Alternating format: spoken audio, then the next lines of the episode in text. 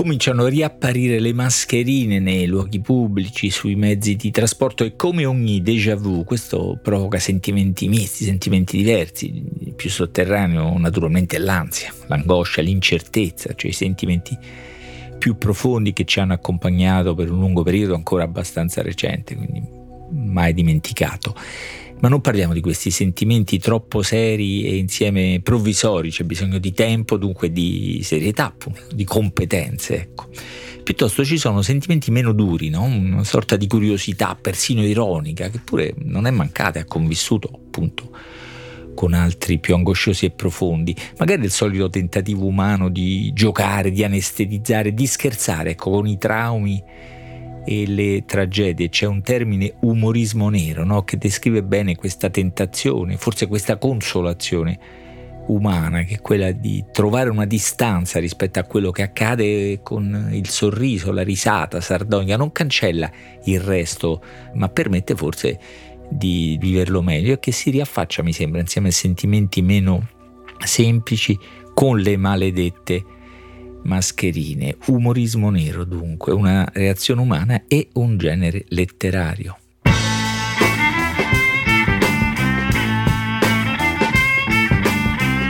Questo è Timbuktu di Marino Sinibaldi, un podcast del Post che parla con i libri.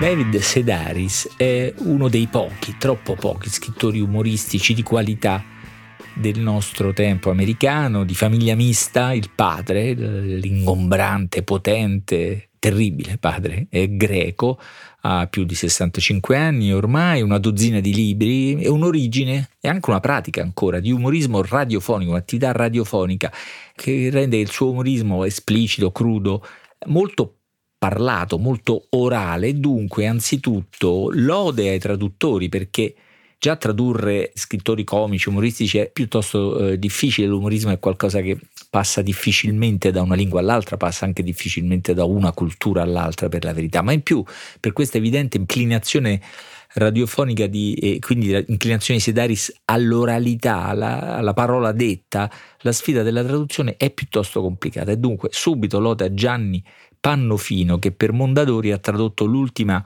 raccolta Cuor contento, Il cielo aiuta, 18 racconti di David Sedaris molto diversi, ma in tutti c'è la sua abilità di giocare ironizzare sulla vita quotidiana a partire dalla propria, no? dalla propria famiglia, il padre appunto, ma le sorelle, i fratelli, il compagno Hugh sono personaggi familiari, diciamo, che si affacciano un po' in tutti i racconti sedari, a cominciare da lui stesso, molto spesso nella sua veste di scrittore, sempre un po' così non riconosciuto, un po' sfigato mi sembra, tende a presentarsi così, però con una grande attività, eh, tour eh, in giro, presentazioni, incontri con i lettori e in questa raccolta di racconti non mancano i riferimenti a quello che abbiamo vissuto, ma sì, siamo il passato, e anche più direttamente alle mascherine che abbiamo indossato, qui magari è più incerta la, la, la possibilità di limitare l'uso del verbo al passato, ma insomma si può ridere di tutto, no? questa è la tendenza Sedaris, la teoria di Sedaris, poi di molti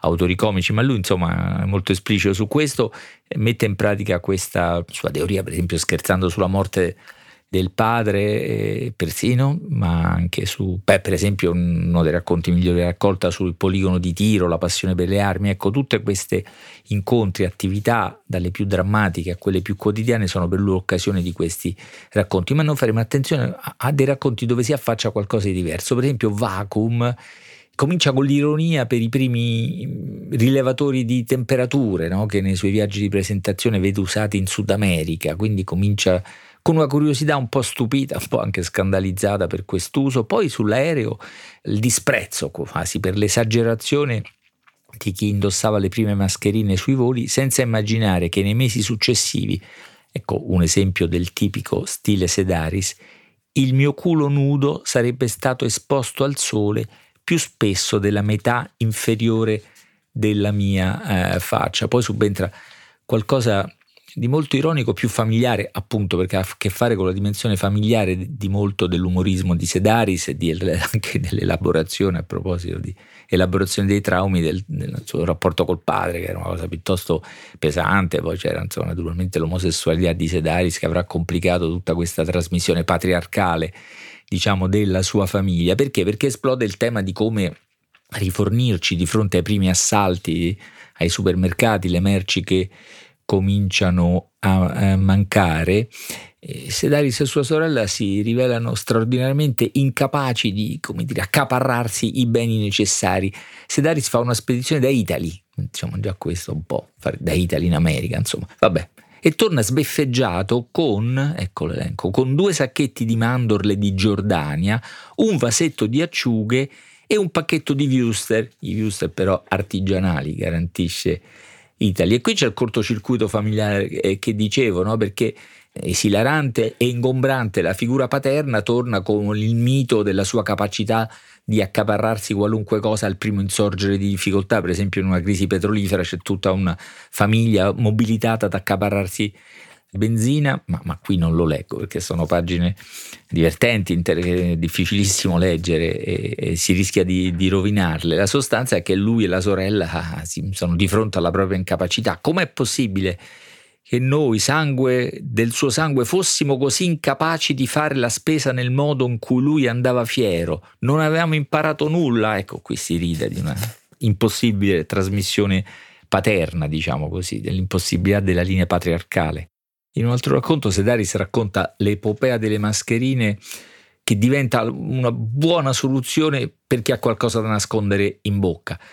I tuoi denti sono delle pietre miliari, gli dice un amico. In che senso? gli domandai. Ne trovi uno ogni mille passi. Ah, i denti, insomma, disordine, molto, molto distanziati diciamo in bocca è nota con la sua capacità sempre di inserire osservazioni di costume accanto così alla sfrenatezza ironica, essere insicuri del proprio sorriso in America, soprattutto in certe zone d'America, è veramente un grave problema, un gravissimo problema e qui comincia tutta una storia di mascherine, certo, ma anche di apparecchi dentistici, di, di...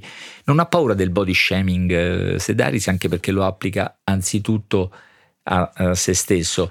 Nell'ultimo racconto succede qualcosa di diverso, no? lui ricomincia con i suoi tour, riprende i suoi tour, esce dal lockdown e scopre, eh, descrive un'America stanca che mostrava i segni della battaglia. E questo osservatore ironico, spesso sarcastico e crudele, rivela una capacità di comprensione, una sensibilità, registrando bene il mutamento che vede. Lo, lo vede a partire dai cartelli sempre più frequenti che incontra città dopo città, con la scritta cercasi personale, offerte di lavoro anche economicamente non di sfruttamento, di supersfruttamento senza risposta.